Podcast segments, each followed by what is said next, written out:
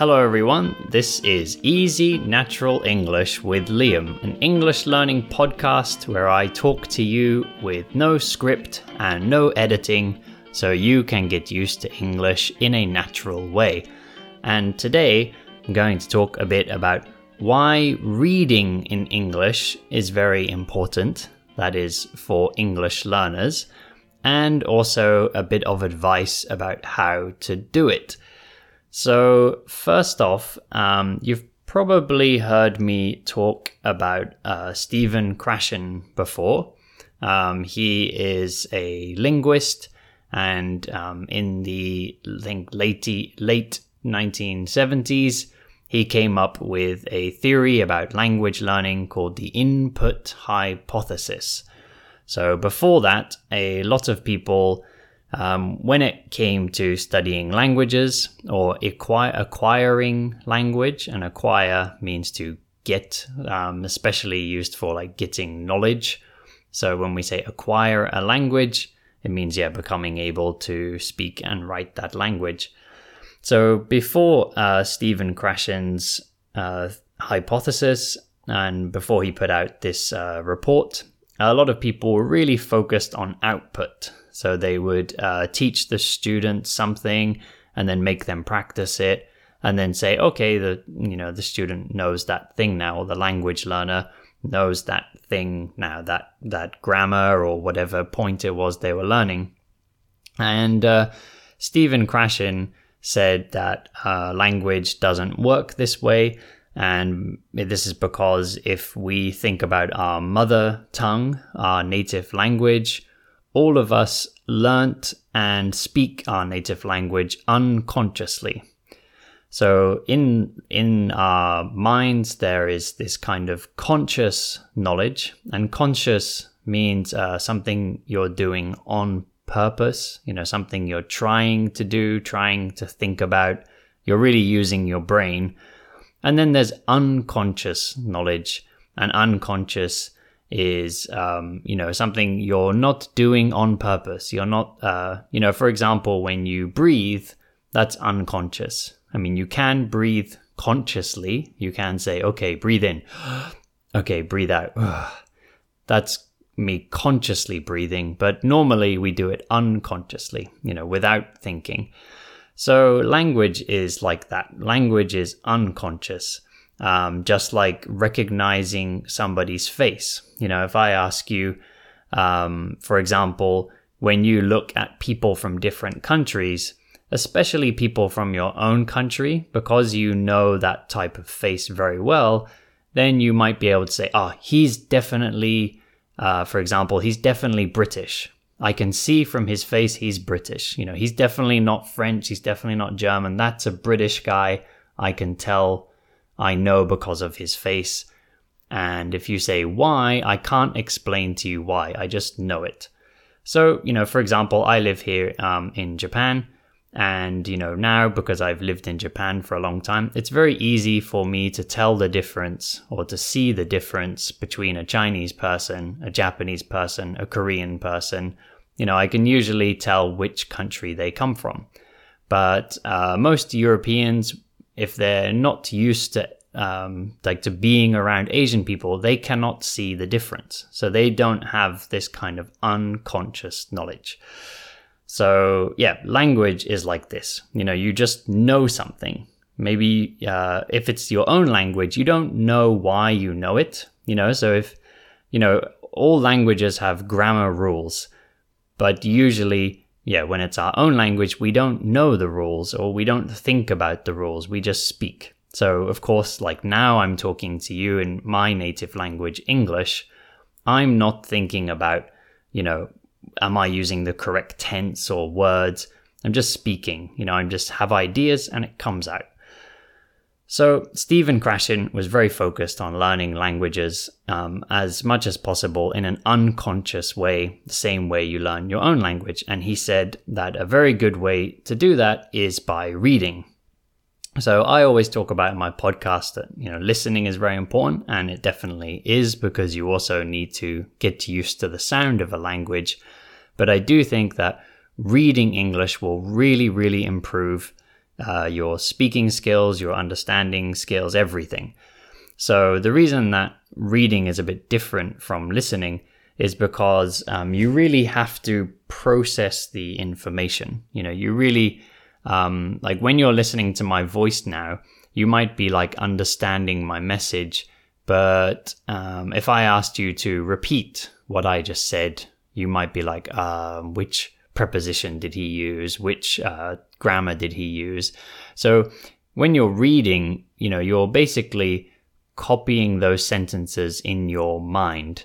So it's a bit like language shadowing. So language shadowing is when you listen to somebody and then you copy everything you say. And it's like this information has to kind of pass through you. So when you're reading, instead of just, uh, you know, very passively taking in information, you're kind of more actively taking in the information and you're kind of repeating these sentences in your mind. And what this will do is it will get your brain to start to um, be familiar or be used to the patterns in, in, in the English language. So you'll be learning, um, you know, which words connect together. So there are just some words that we always put together. There are some words that you always see in the same sequence. These are called collocations. And usually when someone sounds unnatural in a language, it's because they're putting the wrong words together. You know, native speakers will always put this word with this other word. But um, yeah, when you're not a native to the language, you're probably translating from your language and saying something more unnatural. So, reading will help you to start to get used to all these words that should go together. They'll get you used to sentence structure. And also, I know a lot of students get frustrated that um, they can only make short sentences and they say, Oh, I can't, I want to explain something more difficult, but I can't make long sentences. And if you read more, then you'll get better at making long sentences because most written language is uh, long sentences.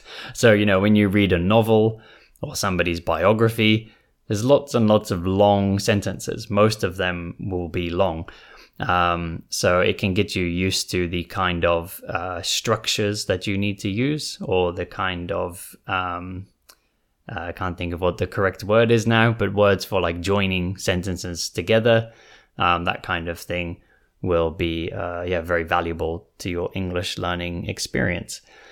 So I read a lot in Japanese. Uh, I'm studying Japanese, and I of course I try to listen a lot to Japanese as well. Every day I listen to Japanese podcasts or movies, TV shows, uh, YouTube channels, lots of things but I also make sure to read a lot every day.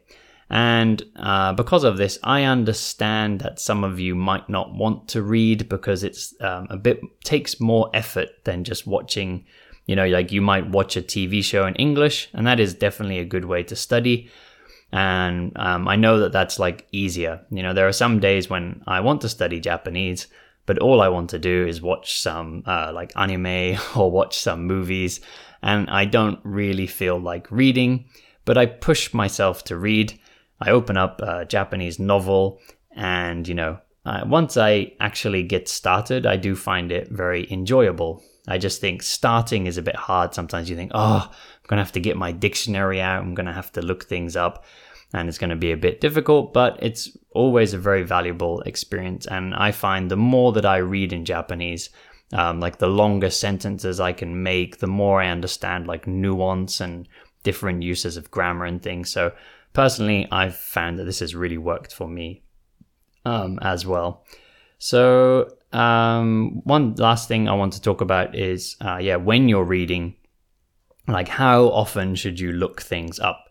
So um, Stephen Krashen, the linguist that I mentioned at the beginning, he said that something that is very important in language acquisition is to just do a bit of guessing. So if you read a sentence, which um, is something he referred to as uh, I plus one. So I means your level of understanding, and plus one means one new piece of information. So it could be one new word or one new grammar structure. Um, so if you have a sentence where, you know, for example, there are 10 words uh, in the sentence and you don't understand five or six of these words, that sentence is like too difficult for you to understand at the moment. So, uh, Krashen would recommend just ignoring that sentence. Like that sentence is too difficult, just ignore it, just skip that sentence, have a look at the next sentence. And ideally, you want sentences where you can understand everything except uh, one thing in that sentence. So if you can understand, um, you know, nine of those words, and there's one word you don't understand, you can probably guess what that means because you know all the other words and your brain can kind of fill in the gaps. So if you try to read a book and you find that like every sentence is really difficult and you can't really understand it, then that book is probably too difficult for you and it's probably better to choose something a bit easier. But then if you're understanding like 100% of the book, then that means, you know, the amount left for you to learn is 0%. So you want something where you can understand about 80, maybe 70, 80%. And then, you know, the rest of it you can kind of guess the meaning and maybe occasionally you can check a dictionary. But don't check the dictionary too much because it makes the process really boring and hard, and then you'll probably just give up soon. So, um, yeah, it's good to look up words or search for words if you feel like you've seen them before or heard them before. So, if you hear, like, if you read a word and you think, ah, they used that word in the last chapter too, then you should probably check what that word means because it's uh, probably important for this story or it's probably a common word. And if it's a common word, then you should definitely be uh, trying to remember that. But if you look up every word, you might be looking up words that people don't really use. And, you know, it's like a rare word and it's kind of just, yeah, slowing down you. It's like slowing you down from uh, learning words that would be more useful for you. So, yeah, um, that's sort of my advice about what to do uh, when looking up words. So that's um, pretty much all I wanted to say about uh, reading. I'm going. I so I have a Patreon page where people pay a monthly amount of money to support me, and also on there you can hear bonus podcast episodes.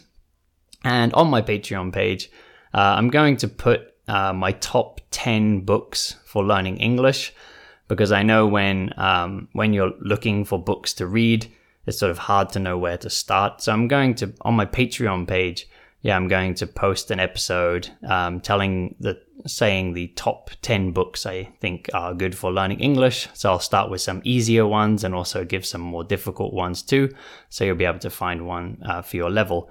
So if you'd like to hear that, then you'll have to join my Patreon page. And there is a link for that below the episode. So come and take a look. Uh, also, I have a YouTube page where I post videos, uh, mostly teaching phrases and things, so check that out as well if you haven't before. There's a link below the podcast.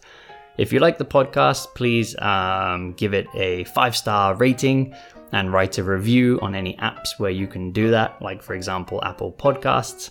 Uh, for now, that's everything. So, thank you all very much for listening.